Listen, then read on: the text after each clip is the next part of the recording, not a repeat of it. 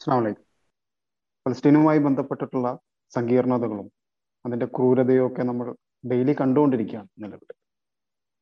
ഒരുപക്ഷെ ദിനം പ്രതി പത്രങ്ങളിൽ വരുന്ന വാർത്തയിൽ നിന്ന് തന്നെ സയനിസത്തിന്റെ ചരിത്രവും ഒരുപക്ഷെ ആയിരത്തി തൊള്ളായിരത്തി നാൽപ്പത്തെട്ട് ഇസ്രായേൽ രൂപീകൃതമാവുന്നത് മുതലുള്ള ചരിത്രവും ഒക്കെ നിങ്ങൾ ഇതിനോടകം തന്നെ പരിശോധിച്ചു കാണുമെന്ന് ഞാൻ വിശ്വസിക്കുന്നു.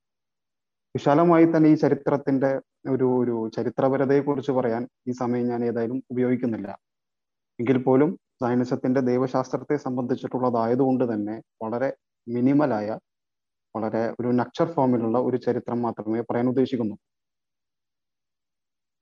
അതിൽ നിങ്ങൾ ഹോളോകോസ്റ്റിനെ സംബന്ധിച്ചിട്ടും ഹോളോകോസ്റ്റിൽ നിന്ന് രക്ഷപ്പെടാൻ ഒട്ടോമൻ സാമ്രാജ്യത്തിലേക്ക് വന്ന ജൂതന്മാരെ സംബന്ധിച്ചിട്ടും ഇതിനോടകം തന്നെ നിങ്ങൾ പരിശോധിച്ചു അതുകൊണ്ട് തന്നെ സമീപകാല ഇസ്രായേലിന്റെ ചരിത്രം അല്ലെങ്കിൽ പത്തൊമ്പത് ഇരുപതാം നൂറ്റാണ്ടുകളിലെ ജൂത ചരിത്രമോ യൂറോപ്യൻ ചരിത്രമോ ഒന്നും തന്നെ ഇവിടെ ഞാൻ പറയാൻ ഉദ്ദേശിക്കുന്നില്ല. പക്ഷെ അടിസ്ഥാനപരമായിട്ട് ഇതിന്റെ ദൈവശാസ്ത്രത്തെ സംബന്ധിച്ചാണ് നമ്മൾ സംസാരിക്കുന്നത് എന്തുകൊണ്ട് തന്നെ ജൂതന്മാർ എങ്ങനെ ഒരു ആഗോള സമൂഹമായി അല്ലെങ്കിൽ വലിയ രീതിയിൽ അടിച്ചമർത്തപ്പെട്ട ഒരു സമൂഹമായി മാറി എന്നതിനെ സംബന്ധിച്ച് നമ്മൾ ചരിത്രപരമായി തന്നെ മനസ്സിലാക്കേണ്ടതുണ്ട്. അതിന്റെ ആദ്യകാല റെക്കോർഡുകൾ നമുക്ക് കാണാൻ സാധിക്കുന്നത് സോളമൻ രാജാവിന്റെ കാലത്ത് അതായത് മുസ്ലിങ്ങൾ സുലൈമാൻ നബി എന്ന് വിളിക്കുന്ന സോളമൻ രാജാവിന്റെ മരണശേഷം സോളമൻ രാജാവിന്റെ ഭരണത്തിന് അധീനതയിലായിരുന്ന ജൂതന്മാരെല്ലാം തന്നെ അസീരിയയിലെയും ബാബിലോണിയയിലെയും എല്ലാം രാജവംശങ്ങളാൽ നിരന്തരമായി ആട്ടിയോടിക്കപ്പെടുകയും വംശീയമായി എന്ന അർത്ഥത്തിൽ തന്നെ ഉന്മൂലനം ചെയ്യപ്പെട്ടുകൊണ്ടിരിക്കുകയും ചെയ്ത ഒരു ചരിത്ര സന്ദർഭത്തെക്കുറിച്ച് ധാരാളം ചരിത്ര ലിഖിതങ്ങളിൽ നമുക്ക് കാണാവുന്നതാണ്. യഥാർത്ഥത്തിൽ അസീരിയയിലെയും ബാബിലോണിയയിലെയും അങ്ങനെ പല സമൂഹ പല രാജവംശങ്ങളുടെയും വംശീയവും മറ്റു പലതരത്തിലുള്ള ആക്രമണത്തിന്റെയും ഒരു ഒരു അടിസ്ഥാനത്തിലാണ് യഥാർത്ഥത്തിൽ ജൂതന്മാർ ഒരു ആഗോള സമൂഹം എന്ന നിലയിൽ ഒരുപക്ഷെ ചിതറപ്പെട്ട ഒരു സമൂഹം എന്ന നിലയിൽ ഡെവലപ്പ് ചെയ്യപ്പെടുന്നു.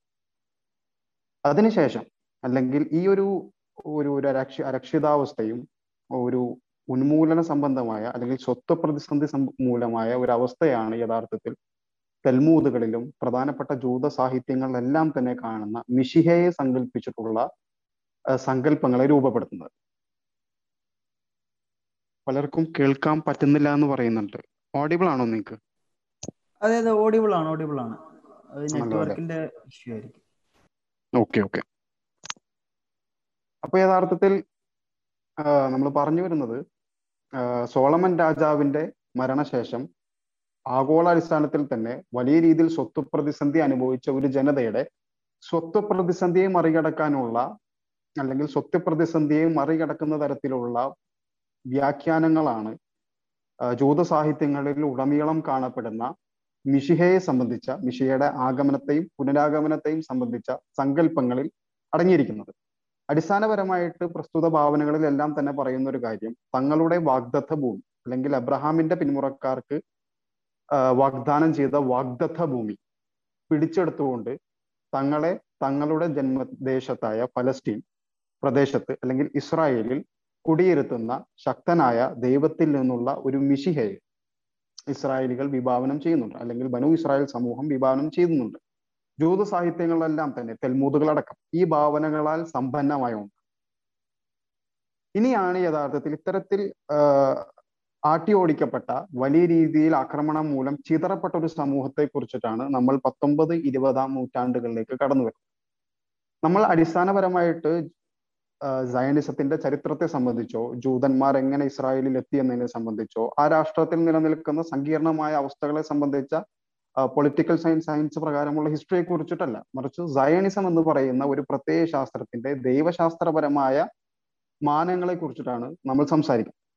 അടിസ്ഥാനപരമായിട്ട് നമ്മൾ മനസ്സിലാക്കേണ്ട ഒരു കാര്യം ജൂ സയനിസത്തെ സംബന്ധിച്ചാണ് നമ്മൾ സംസാരിക്കുന്നതുകൊണ്ട് തന്നെ രണ്ട് തരം സയനിസത്തെ കുറിച്ച് നമുക്ക് ഇസ്രായേൽ വിഷയത്തിൽ കാര്യമായ അവഗാഹം നേടേണ്ടത് അതൊന്ന് ജൂത സൈനിസമാണ് മറ്റൊന്ന് ക്രിസ്ത്യൻ സൈനിസമാണ് ഈ രണ്ട് സൈനിസത്തെയും കുറിച്ചുള്ള വളരെ സൂക്ഷ്മമായ അവഗാഹത്തിൽ നിന്ന് മാത്രമേ നിലവിൽ ഫലസ്തീനിൽ നടക്കുന്ന അല്ലെങ്കിൽ അറബ് ദേശത്തുടനീളം സംഭവിക്കുന്ന സംഘർഷങ്ങളുടെ മൂലകാരണം നമുക്ക് ലഭിക്കുകയുള്ളൂ.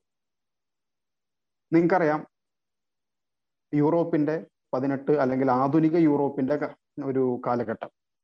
ആധുനികതയുടെ യൂറോപ്പിന്റെ കാലഘട്ടം ജൂതവംശീയതയ്ക്ക് എത്രമാത്രം പേര് കെട്ടതായിരുന്നു എന്നുള്ളത് നമുക്ക് എല്ലാവർക്കും അറിയാം. ഒരുപക്ഷെ ആ കാലഘട്ടത്തെ പലപ്പോഴും നമ്മൾ ഓർക്കുന്നത് തന്നെ ഹോളോകോസ്റ്റുകളുടെ കാലഘട്ടം എന്ന് പലപ്പോഴും ഹോളോകോസ്റ്റുമായി ബന്ധപ്പെട്ടുള്ള നമ്മുടെ ചർച്ചകളിലെല്ലാം വരുന്നത് ജർമ്മനിയുമായി ബന്ധപ്പെട്ട ചില അക്കൗണ്ടുകൾ മാത്രമാണെങ്കിൽ പോലും ജർമ്മനി അതിൽ ഏകപക്ഷീയമായി നടത്തിയ അല്ലെങ്കിൽ ജർമ്മനിയിൽ മാത്രം ഒതുങ്ങി നിന്ന ഹിറ്റ്ലറുടെ അധികാര പരിധിയിൽ മാത്രം തങ്ങി നിന്ന ഒന്നല്ല യൂറോപ്പിന്റെ ജൂതവിരുദ്ധ എന്ന് പറയുന്നത്. മറിച്ച് യൂറോപ്യൻ ആധുനിക യൂറോപ്യൻ സമൂഹത്തിൽ എല്ലായിടത്തും തന്നെ അതിശക്തമായ രീതിയിൽ അതിശക്തമായ രീതിയിൽ തന്നെ ഈ ഹോളോകോസ്റ്റ് അല്ലെങ്കിൽ ഹോളോകോസ്റ്റിന് ചെറിയ രീതിയിൽ താഴെയുള്ള ആക്രമണ പരമ്പരകൾ ജൂതന്മാർക്കെതിരെ അതിവിപുലമായി തന്നെ നടന്നിട്ടുണ്ട്. അത്തരത്തിലുള്ള റെക്കോർഡുകളെല്ലാം തന്നെ യഥാർത്ഥത്തിൽ ന്യൂറൻബർഗ് ട്രയലിന്റെ വിചാരണാ വേളയിലെല്ലാം തന്നെ ചൂണ്ടിക്കാണിക്കപ്പെട്ടിട്ടുണ്ട്. ഒരുപക്ഷെ ന്യൂറംബർഗ് വിചാരണയുടെ വിമർശനപരമായിട്ടുള്ള ആഖ്യാനങ്ങളിലെല്ലാം തന്നെ യൂറോപ്പിൽ നിലനിന്നിരുന്ന ഹോളോകോസ്റ്റ് അല്ലെങ്കിൽ ജൂ ആന്റി സെമിറ്റിസത്തെ കേവലം ജർമ്മനിയുടേത് മാത്രമാക്കി ഒതുക്കി എന്നതിനെ സംബന്ധിച്ചിട്ടുള്ള വിമർശനങ്ങളും വളരെ പ്രധാനപ്പെട്ടതാണ്. അപ്പൊ യഥാർത്ഥത്തിൽ നമ്മൾ അടിസ്ഥാനപരമായിട്ട് ഇവിടെ ആദ്യം പരിശോധിക്കുന്നത് ജൂത സൈനിസത്തെ സംബന്ധിച്ചാണ്. ജൂത സൈനിസം യഥാർത്ഥത്തിൽ ഒരു ഒരു സഹസ്രാബ്ദങ്ങൾ എങ്കിലും പഴക്കമുള്ള ഒരു പ്രത്യയശാസ്ത്രമായിട്ടാണ് നമ്മൾ കാണേണ്ടത്. അതിന്റെ ചരിത്രം കേവലമായി തിയോഡർ ഹെർസലിൽ നിന്ന് ആരംഭിക്കുന്ന ഒന്നല്ല. സയണിസം എന്ന് പറയുന്ന ഒരു പ്രത്യയശാസ്ത്രം അടിസ്ഥാനപരമായിട്ട് അതിന്റെ അർത്ഥം എന്ന് പറയുന്നത് പലസ്തീൻ കേന്ദ്രമാക്കി ജൂതന്മാരെ അവരുടെ വാഗ്ദത്ത ഭൂമി എന്ന് പറയപ്പെടുന്ന പലസ്തീനിൽ കുടിയിരുത്തുന്ന ഒരു പ്രത്യയശാസ്ത്രം. ആ പ്രത്യയശാസ്ത്രം ഒരു രാഷ്ട്രസങ്കല്പം കൂടിയാണ്. അതൊരു ഇസ്രായേൽ എന്ന രാഷ്ട്രമായി അതിന്റെ കേന്ദ്രമായി ജെറുസലേമായി അങ്ങനെയാണ് അത് വിഭാവനം ചെയ്യപ്പെടുന്നത്. ഇത് യഥാർത്ഥത്തിൽ ജൂതന്മാരുടെ മാത്രം ഒരു സങ്കല്പമൊന്നുമല്ല. അതിൽ ക്രൈസ്തവ ധാരകൾക്ക് വിശ്വാസങ്ങളുണ്ട് മുസ്ലിം മുസ്ലിങ്ങൾക്ക് അവരുടേതായ വിശ്വാസങ്ങളുണ്ട്. ഇതിനെക്കുറിച്ചെല്ലാം നമ്മൾ വഴിയെ പറയാവുന്നതാണ്. അപ്പൊ അടിസ്ഥാനപരമായി ആദ്യം നമ്മൾ വിശകലന വിധേയമാക്കുന്നത് ജൂത സൈനിസത്തെ സംബന്ധിച്ചാണ്.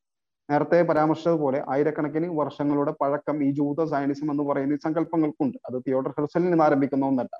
പക്ഷെ അത് വലിയൊരു പൊളിറ്റിക്കൽ മൂവ്മെന്റ് ആയിട്ട് യഥാർത്ഥത്തിൽ ആരംഭിക്കുന്നത് ഒന്നാം ജൂത സയനിസ്റ്റ് കോൺഗ്രസ് അത് ഹെർസലിന്റെ തിയോഡർ ഹെർസലിന്റെ സ്ഥാ തിയോഡർ ഹെർസലിന്റെ കാർമ്മികത്വത്തിൽ നടക്കുന്ന ഒന്നാം ജൂത സയനിസ്റ്റ് കോൺഫറൻസിൽ വെച്ചിട്ടാണ്. ഒന്നാം ജൂത സയനിസ്റ്റ് കോൺഫറൻസ് അവസാനിച്ചതിന് ശേഷം തിയോഡർ ഹെർസൽ ഒരു അദ്ദേഹത്തിന്റെ ഡയറിയിൽ ഒരു മൂന്ന് വരി എഴുതി. വളരെ പ്രസിദ്ധമാണ്. നിങ്ങൾ എല്ലാവരും കേട്ട് കാണും. ആ കോൺഫറൻസിൽ വെച്ച് ഞാൻ ജൂതരാഷ്ട്രം സ്ഥാപിച്ചു കഴിഞ്ഞു എന്നാണ് അദ്ദേഹം പറഞ്ഞത്. അദ്ദേഹത്തിന്റെ ഡയറിയിൽ ഒരു മൂന്ന് വരി കുറിച്ചത് അങ്ങനെയാണ്. യഥാർത്ഥത്തിൽ അടിസ്ഥാനപരമായിട്ട് ജൂത സൈനിസത്തെ സംബന്ധിച്ചിട്ടുള്ള ദൈവശാസ്ത്രപരമായ മാനങ്ങളെ കുറിച്ച് നമ്മൾ സംസാരിക്കുന്ന ഘട്ടങ്ങളിലെല്ലാം തന്നെ പലപ്പോഴും ഒരു വിമർശനമായിട്ട് വന്നിട്ടുള്ളൊരു ഒരു സങ്കല്പം ഹെർസൽ ഒരു നിരീശ്വരവാദിയായിരുന്നു. അല്ലെങ്കിൽ എത്തീസ്റ്റ് അദ്ദേഹം അങ്ങനെ അവകാശപ്പെട്ടിരുന്നു എന്നതാണ്. പലപ്പോഴും അതിനങ്ങനെ ഒരു ദൈവശാസ്ത്ര മാനം യഥാർത്ഥത്തിൽ അതിനുണ്ടോ എന്നത് പലരും സംശയിച്ചിട്ടുള്ള ഒരു കാര്യമാണ്. കേവലമായ സാമ്പത്തിക മാനങ്ങൾക്കപ്പുറത്തേക്ക് ഒരു അധികാര മാനദണ്ഡം അല്ലെങ്കിൽ സാമ്പത്തികവും അധികാരവുമായ മാനങ്ങൾക്കപ്പുറം ഒരു ദൈവശാസ്ത്ര മാനം അതിനുണ്ടോ എന്നുള്ളത് പലരും സംശയം പ്രകടിപ്പിച്ചിട്ടുള്ളതാണ് അതിലേക്കും വരാവുന്നതാണ്. അപ്പൊ അടിസ്ഥാനപരമായിട്ട് ജൂത സൈനിസം വിഭാവനം ചെയ്യുന്നത് ആട്ടിയോടിക്കപ്പെട്ട ഒരു ജനതക്ക് അവരുടെ വാഗ്ദത്ത ഭൂമി എന്ന് ഇബ്രാഹിമിന്റെ പിന്മുറക്കാർക്ക് വാഗ്ദാനം ചെയ്ത ഇസ്രായേൽ എന്ന് പറയുന്ന ഒരു പ്രദേശത്ത് അവരെ ജെറുസലേം കേന്ദ്രീകൃതമായ ഒരു രാഷ്ട്രം സ്ഥാപിക്കുമെന്നും അവിടെ അവരെ കുടിയിരുത്തുമെന്നും. ഈ വാദം അടിസ്ഥാനപരമായിട്ട് സൈനിസത്തിന്റെ നാല് മിഥ്യകളുമായി ബന്ധപ്പെട്ടുള്ളതാണ്. സൈനിസത്തിന്റെ അടിസ്ഥാനപരമായിട്ട് നാല് ബേസിക് വിശ്വാസങ്ങളാണുള്ളത്. ഒന്ന് നാടില്ലാത്ത ജനതക്ക് ജനതയില്ലാത്തൊരു നാട്. പലസ്തീൻ ഒരു തരിശായ ഭൂപ്രദേശമാണ് എന്നാണ് അവർ പ്രധാനമായിട്ട് പറഞ്ഞൊരു കാര്യം. രണ്ടാമതായിട്ട് അവർ ജൈവത്തിന്റെ വാഗ്ദത്ത ഭൂമിയാണെന്നുള്ള കാര്യം. അങ്ങനെ രണ്ട് മൂന്ന് വാദങ്ങളുണ്ട്. അതിനെ കുറിച്ചിട്ടും വിശദമായി പിന്നീട് വരാവുന്നതാണ്. അപ്പോ ജൂത സൈനിസത്തിന്റെ അടിസ്ഥാനപരമായ വിശ്വാസം മിഷിഹായുമായി ബന്ധപ്പെട്ട ഈ സങ്കല്പമാണ്. മിഷിഹ തിരിച്ചു വരുമെന്നും അതുമായി ബന്ധപ്പെട്ടിട്ട് അവർക്ക് ഇസ്രായേലിൽ ഒരു രാഷ്ട്രം സ്ഥാപിതമാക്കുമെന്നുള്ള വിശ്വാസമാണ്. യഥാർത്ഥത്തിൽ ജൂതന്മാരുടെ ഈ വിശ്വാസത്തിന്റെ കേന്ദ്രം കിടക്കുന്നത് ഞാൻ നേരത്തെ പറഞ്ഞതുപോലെ അസീരിയയിലെയും ബാബിലോണിയയിലെയും എല്ലാം അവർ ആക്രമിക്കപ്പെടുകയും ഒരു സമൂഹം എന്ന നിലയിൽ അവർ ലോകത്ത് ചിതറിക്കപ്പെടുകയും ആ അവരുടെ ദുരവസ്ഥയിൽ നിന്ന് അവരെ മോചിപ്പിക്കാൻ വരുന്ന ദൈവദൂതനായ ഒരു മിഷിഹ സങ്കല്പത്തിലൂടെയാണ്.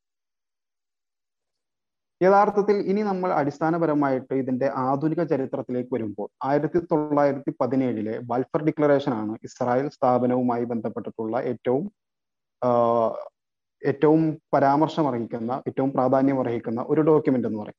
ആയിരത്തി തൊള്ളായിരത്തി പതിനേഴിൽ ഒട്ടോമൻ സാമ്രാജ്യത്തിന്റെ ഭാഗമായിരുന്ന ഇസ്രായേൽ ഫലസ്തീൻ പ്രദേശം ബ്രിട്ടീഷ് മാൻഡേറ്റിന്റെ അധീനയിലേക്ക് വരികയും പ്രസ്തുത ദേശത്ത് ഇസ്രായേൽ അല്ലെങ്കിൽ ജൂത ജനതയ്ക്ക് അനുകൂലമായി അവിടെ ഒരു ജൂതരാഷ്ട്രം സ്ഥാപിക്കാൻ ബ്രിട്ടീഷ് ചക്രവർത്തി തൽപരനാണ് എന്ന് ബ്രിട്ടീഷ് വിദേശകാര്യ സെക്രട്ടറി മന്ത്രിയുമായിരുന്ന സർ അർദർ ബാൽഫർ നടത്തുന്ന ഒരു ഡിക്ലറേഷനാണ് ഈ ബാൽഫർ ഡിക്ലറേഷൻ എന്ന് പറയുന്നത് ആയിരത്തി തൊള്ളായിരത്തി പതിനേഴ് ആ ഡോക്യുമെന്റ് ഇന്ന് ലഭ്യമാണ്. അത് ഗൂഗിളിലൊക്കെ ചെയ്താൽ വളരെ എളുപ്പത്തിൽ തന്നെ നിങ്ങൾക്ക് കിട്ടാവുന്ന ഒരു ഒരു ഡോക്യുമെന്റ് ആണ്. ഒരു സീക്രട്ട് ഡേറ്റ അല്ല അത്.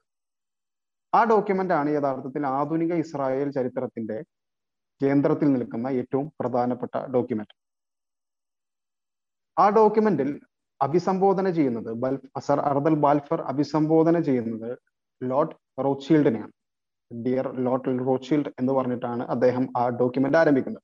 റോഡ്ഷീൽഡ് ഫാമിലി നിങ്ങൾ ഒരു പക്ഷെ കേട്ടിട്ടുണ്ടാവും. അത് പലതായിട്ട് ബാങ്കിങ് ഇൻസ്റ്റിറ്റ്യൂട്ട് ആയിട്ട് ലോകത്തിലെ ആദ്യത്തെ വ്യവസ്ഥാപിതമായ ഒരു ബാങ്കിങ് ഇൻസ്റ്റിറ്റ്യൂഷൻ ആയിട്ട് വിഭാവനം ചെയ്യുന്നവരാണ്. പലപ്പോഴും ഈ സീക്രട്ട് സൊസൈറ്റികളുമായിട്ട് അല്ലെങ്കിൽ ഇലുമിനാറ്റി പോലെയുള്ള സീക്രട്ട് സൊസൈറ്റി അതുപോലെ ഈ കോൺസ്പിറസി തിയറിയൊക്കെ ആയിട്ട് ബന്ധപ്പെട്ടിട്ട് പെട്ടെന്ന് വളരെ എളുപ്പത്തിൽ തന്നെ കടന്നു വരുന്ന ഒരു ഒരു കുടുംബമാണ് ഈ റോഡ്ഷീൽഡ് കുടുംബത്തിന്റെ ലോകത്തിലെ അതിസമ്പന്നമായ ഒരു കുടുംബമാണ് ഇന്നും അവർ. അവർ അദ്ദേഹത്തെയാണ് അന്നത്തെ ആയിരത്തി തൊള്ളായിരത്തി പതിനേഴിൽ അതിന്റെ നേതൃത്വമായിരുന്ന ലോർഡ് റോഡ്ഷീൽഡിനെയാണ് ആയിരത്തി തൊള്ളായിരത്തി പതിനേഴിൽ ബൽഫർ ഡിക്ലറേഷനിൽ ബ്രിട്ടീഷ് പ്രഭുവിന്റെ താല്പര്യപ്രകാരം സർ ആർത്തർ ബൽഫർ അഭിസംബോധന ചെയ്യുന്നത് അദ്ദേഹം ബ്രിട്ടനിലെ സയനിസ്റ്റ് നേതൃ നേതാവ് കൂടിയാണ് ഇദ്ദേഹമാണ് യഥാർത്ഥത്തിൽ അടിസ്ഥാനപരമായിട്ട് സയനിസത്തിന് വേണ്ട പ്രധാനപ്പെട്ട സാമ്പത്തിക ക്രയവിക്രയങ്ങളെല്ലാം തന്നെ നടത്തുന്നത്. ആയിരത്തി തൊള്ളായിരത്തി പതിനേഴിന് മുമ്പ് ഫലസ്തീൻ പ്രദേശം ഒട്ടോമൻ സാമ്രാജ്യത്തിന്റെ അധീനതയിലായിരുന്നു. ഒട്ടോമൻ സാമ്രാജ്യം പലസ്തീൻ പ്രദേശം സയനിസ്റ്റ് പ്രസ്ഥാനത്തിന് വിട്ടുകൊടുക്കുകയാണെങ്കിൽ സയനിസ്റ്റ് ഒട്ടോമൻ സാമ്രാജ്യത്തിന് ഉണ്ടായിരുന്ന മുഴുവൻ കടബാധ്യതയും തീർത്തു കൊടുക്കാമെന്നൊരു ഓഫറെല്ലാം sir Arthur sorry Lord Rothschild Ottoman സുൽത്താനായിരുന്ന സുൽത്താൻ അബ്ദുൽ ഹാമിദിന് മുന്നിൽ വെക്കുന്നുണ്ട്. സമാധാനത്തിന്റെ ഒരു ഔട്ട് പോസ്റ്റ് അവിടെ സ്ഥാപിക്കാമെന്നും മുന്തിയ ഇനം തോക്കുകൾ നൽകാമെന്നും അതുപോലെ തന്നെ ഒട്ടോമൻ സാമ്രാജ്യത്തിന്റെ എല്ലാ കടബാധ്യതകളെയും എടുത്തു കളയാമെന്നും ഒട്ടോമൻ സാമ്രാജ്യത്തെ തങ്ങളുടെ സ്വാധീനം ഉപയോഗിച്ച് ലോകത്തിന്റെ നേതൃസ്ഥാനത്തേക്ക് ഉയർത്താമെന്നും തുടങ്ങിയ ഒരുപാട് പ്രലോഭനങ്ങൾ നൽകുന്നു പക്ഷേ ഒട്ടോമൻ സാമ്രാജ്യത്തെ നേരിട്ട് സ്വാധീനിക്കാനുള്ള സയനിസ്റ്റ് പ്രസ്ഥാനത്തിന്റെ എല്ലാ നീക്കങ്ങളും തന്നെ പരാജയപ്പെടുകയാണ്. നേരിട്ട് സ്വാധീനിക്കുന്നതിന്റെ പുറത്തു നിൽക്കുന്ന ചില മറ്റു തല നയതന്ത്ര സാധ്യതകൾ കൂടി സയനിസ്റ്റ് പ്രസ്ഥാനം ആയിരത്തി തൊള്ളായിരങ്ങളിൽ തന്നെ മുൻ മുൻകൂട്ടി എടുത്തിരുന്നു. അതൊന്ന് ഒട്ടോമൻ ബിസ്മാർക്ക് അതായത് ജർമ്മൻ വൈസ് ചാൻസലർ ആയിരുന്ന ഒട്ടോമൻ ബിസ്മാർക്കിനെ മുൻനിർത്തി സയനിസ്റ്റ് പ്രസ്ഥാനം ഫലസ്തീനിൽ ഭൂമി വാങ്ങിക്കാനുള്ള ഏർപ്പാടുകൾ അവർ ശ്രമിച്ചിരുന്നു. പക്ഷെ അതിലും സുൽത്താൻ അബ്ദുൽ ഹാമിദ് തൻ അവരെ പരാജയപ്പെടുത്തുകയുണ്ടായി. പിന്നീടാണ് ഒന്നാം ലോക മഹായുദ്ധാനന്തരം ഫലസ്തീൻ പ്രദേശം ബ്രിട്ടൻ അധീനതയിൽ വരുന്നത് ബ്രിട്ടൻ മാൻഡേറ്റിന് അണ്ടറിൽ വരുന്നത്. ഈ ബ്രിട്ടൻ മാൻഡേറ്റിന് അണ്ടറിൽ വരുന്ന ഈ പ്രദേശത്തെയാണ് പിന്നീട് ബ്രിട്ടീഷ് ചക്രവർത്തി ജൂത ജൂതന്മാരെ മുൻനിർത്തി ഒരു ജൂതരാഷ്ട്രവും ഫലസ്തീനികൾക്കായി അറബികൾക്കായി ഒരു ഫലസ്തീൻ രാഷ്ട്രവും സ്ഥാപിക്കാൻ താല്പര്യമുണ്ട് എന്ന് ആയിരത്തി തൊള്ളായിരത്തി പതിനേഴിലെ ബാൽഫർ ഡിക്ലറേഷനിൽ പറയുന്നത്. അതിനുശേഷം ആയിരത്തി തൊള്ളായിരത്തി നാൽപ്പത്തി എട്ടിൽ യു എൻ മാൻഡേറ്റിന്റെ യു എൻ റെസൊല്യൂഷന്റെ പ്രമേയത്തിലൂടെയാണ് ഇസ്രായേൽ എന്ന രാഷ്ട്രം ആയിരത്തി തൊള്ളായിരത്തി നാൽപ്പത്തി എട്ടിൽ സ്ഥാപിതമാവുന്നത്. അതിന്റെ ഇസ്രായേലിന്റെ അതിർത്തിയും ഫലസ്തീന്റെ അതിർത്തിയും എല്ലാം കൃത്യമായി നിർവചിച്ച ഒരു ഒരു രേഖയാണ് യഥാർത്ഥത്തിൽ യു എൻ മുന്നോട്ട് വെച്ചത്. എന്ന് മാത്രമല്ല ജെറുസലേം ഈ രണ്ട് രാഷ്ട്രങ്ങൾക്കും ഇല്ലാത്ത വിധം യു എൻ ഭരണ തലത്തിൽ ഒരു അന്താരാഷ്ട്ര ടെറിറ്ററിയായി നിലകൊള്ളും എന്നതായിരുന്നു ഒരു ഒരു ഭാവന ചെയ്യപ്പെട്ടിട്ടുണ്ട്. പിന്നീട് ആയിരത്തി തൊള്ളായിരത്തി എഴുപത്തി ഏഴിൽ ആറ് ദിവസം നീണ്ടു നിന്ന യുദ്ധത്തിലൂടെ തന്നെ ഒരുപാട് പ്രദേശങ്ങൾ പിടിച്ചെടുക്കുകയും പലസ്തീന് തന്നെ പിടിച്ചെടുക്കുകയും വെസ്റ്റ് ബാങ്ക് പിടിച്ചെടുക്കുകയും ജെറുസലേമിന്റെ തന്നെ പല ഭാഗങ്ങൾ പിടിച്ചെടുക്കുകയും. ഇന്നിപ്പോൾ നമ്മൾ കാണുന്നത് ജെറുസലേമിൽ നമസ്കരിക്കാനെത്തിയ വിശ്വാസികൾക്ക് നേരെ അതിക്രൂരമായി തോക്കുകൾ ഉപയോഗിച്ചു ബോംബുകൾ ഉപയോഗിച്ചു ഉപയോഗിച്ചും വേട്ടപ്പട്ടികളെ ഉപയോഗിച്ചു എല്ലാം ഇസ്രായേൽ നേരിടുന്നതാണ്. വിഭാവനം ചെയ്യപ്പെട്ടത് എങ്ങനെയായി എന്നുള്ളതിന്റെ ചരിത്രമാണ് ഇപ്പൊ പറഞ്ഞത്. ഇവിടെയാണ് യഥാർത്ഥത്തിൽ സയണിസ്റ്റ് പ്രസ്ഥാനം എന്തുകൊണ്ട് ഇത്തരം വംശഹത്യകൾ നടത്തുന്നു എന്നൊരു ചോദ്യം. കൃത്യമായി അതിർവരമ്പുകൾ നിർണയിച്ച ഒരു രാഷ്ട്രമാണെങ്കിൽ പിന്നെ ഇത്ര അധികം ആക്രമണങ്ങൾ സംഭവങ്ങൾക്കൊന്നും പ്രസക്തിയില്ല. പിന്നെ എന്തുകൊണ്ട് ഇത്തരം വംശഹത്യ സംഭവിക്കുന്നു എന്നിടത്താണ് യഥാർത്ഥത്തിൽ സയനിസം കേവലമായ ഒരു രാഷ്ട്രം ഒരു പരിമിത പ്രദേശത്ത് ഒതുങ്ങി നിൽക്കുന്ന ഒരു രാഷ്ട്രം വിഭാവനം ചെയ്ത ഒരു പ്രത്യയ ശാസ്ത്രമല്ല എന്ന് നമ്മൾ തിരിച്ചറിയുന്നു. അതിന് പിന്നിൽ കൃത്യമായ മറ്റൊരു വംശീയാജണ്ടയുള്ള ഒരു ദൈവശാസ്ത്രമുണ്ട് അത് യഥാർത്ഥത്തിൽ ബിബ്ലിക്കൽ പ്രൊഫസി ഇസ്രായേലിന്റെ ബൈബിൾ ഇസ്രായേലിനെ സംബന്ധിച്ച ബൈബിൾ പ്രൊഫസിയുമായി ബന്ധപ്പെട്ട് നിൽക്കുന്ന. ഇസ്രായേലിന്റെ അതിർത്തി എന്താണ്?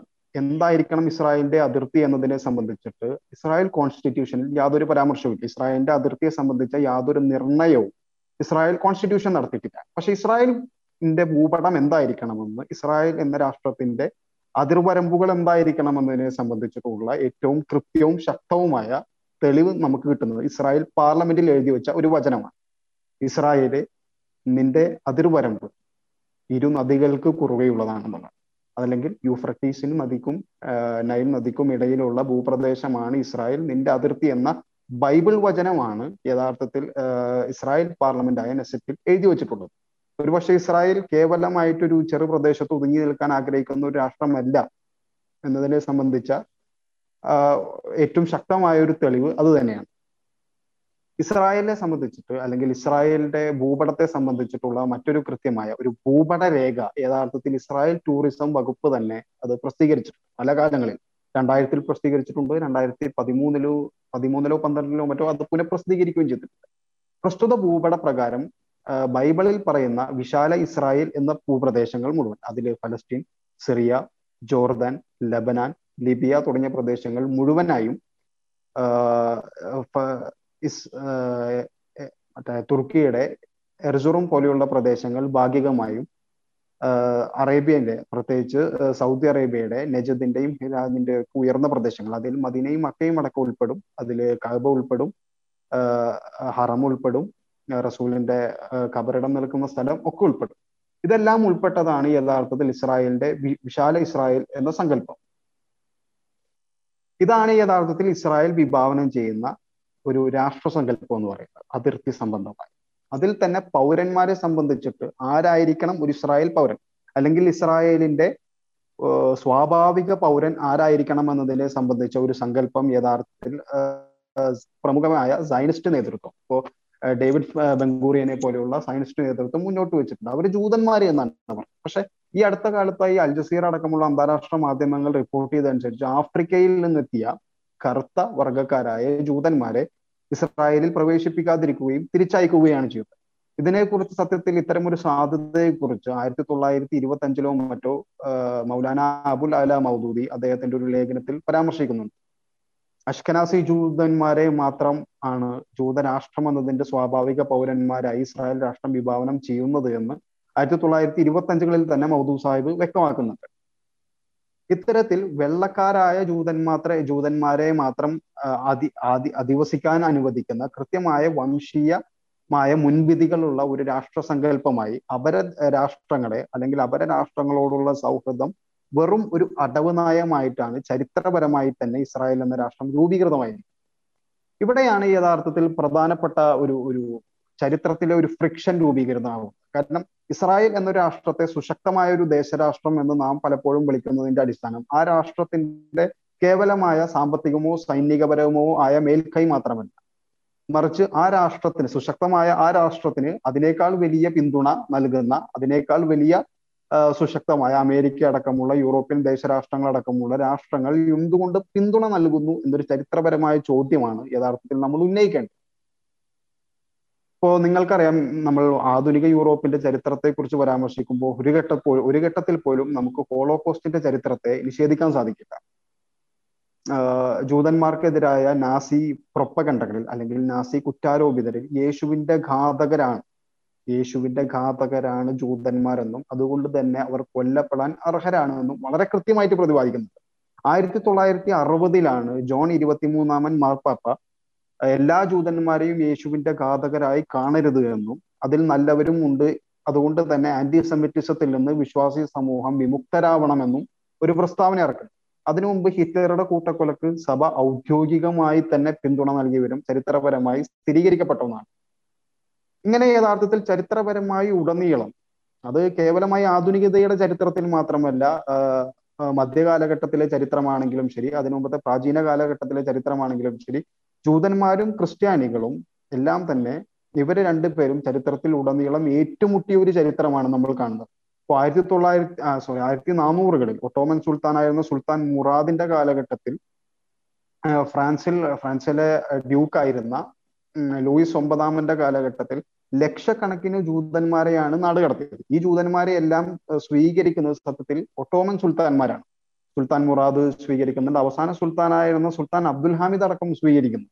ഇങ്ങനെ ചരിത്രത്തിൽ എല്ലാ ഘട്ടത്തിലും കോൺഫ്ലിക്റ്റിലായിരുന്നത് ക്രിസ്ത്യൻ സമൂഹവും ജൂത സമൂഹവുമാണ് എന്നാൽ മുസ്ലിം രാജവംശങ്ങളാവട്ടെ അവരെ സ്വീകരിക്കുകയാണ് ചെയ്തത്. അത് ഒട്ടോമന്മാരുടെ അതിനു മുമ്പത്തെ സെൽജൂക്ക് കാലഘട്ടമാണെങ്കിലും ഒക്കെ നമ്മൾ ആ ചരിത്രമാണ് പിന്നെ എന്തുകൊണ്ട് ഇത്രയും ഇത്ര ചരിത്രത്തിലുടനീളം ഇത്രയും കോൺഫ്ലിക്റ്റിലായിരുന്ന ജൂത സമൂഹത്തെ എന്തുകൊണ്ട് ആധുനികതയുടെ ഈ ഒരു ഘട്ടത്തിൽ ആധുനികതയുടെ ഈ ഒരു സന്നിഗ്ധ ഘട്ടത്തിൽ ക്രൈസ്തവ സമൂഹം പ്രത്യേകിച്ച് ക്രൈസ്തവ സയനിസ്റ്റ് സമൂഹം അകമഴിഞ്ഞ് പിന്തുണക്കുന്നു എന്ന ചരിത്രപരമായ ചോദ്യത്തിൽ നിന്നാണ് യഥാർത്ഥത്തിൽ സയനിസത്തെ സംബന്ധിച്ചുള്ള ദൈവശാസ്ത്രപരമായ മാനങ്ങൾ കേവലമായ ജൂത സയനിസത്തെ മാത്രം അടിസ്ഥാനപ്പെടുത്തി അല്ലെങ്കിൽ തെൽമൂതുകളെ മാത്രം അടിസ്ഥാനപ്പെടുത്തി നമുക്ക് വ്യാഖ്യാനിക്കാൻ പറ്റാതാവുന്നു.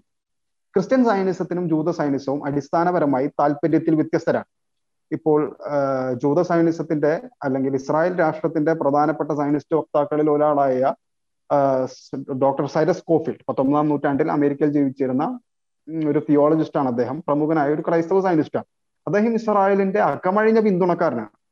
പക്ഷെ അദ്ദേഹം അദ്ദേഹത്തിന്റെ പുസ്തകത്തിൽ പറയുന്ന കാര്യം മിഷിഹ അതായത് യേശു ക്രിസ്തു പുനരാഗമിച്ചതിന് ശേഷം ഉണ്ടാവുന്ന സംഭവമായിട്ട് അദ്ദേഹം പറയുന്നത് ഒരു ലക്ഷത്തി നാൽപ്പത്തിനാലായിരം ജൂതന്മാർ ഒഴികെ ബാക്കി എല്ലാ ജൂതന്മാരും കൊല ചെയ്യപ്പെടുമെന്നും ഗലീലി പട്ടണം മുതൽ ഐലാത്ത് പട്ടണം വരെ രണ്ടാൾപ്പൊക്കത്തിൽ വെള്ള വെള്ളം കണക്കെ ചോര കെട്ടിക്കിടക്കുമെന്നുമാണ്.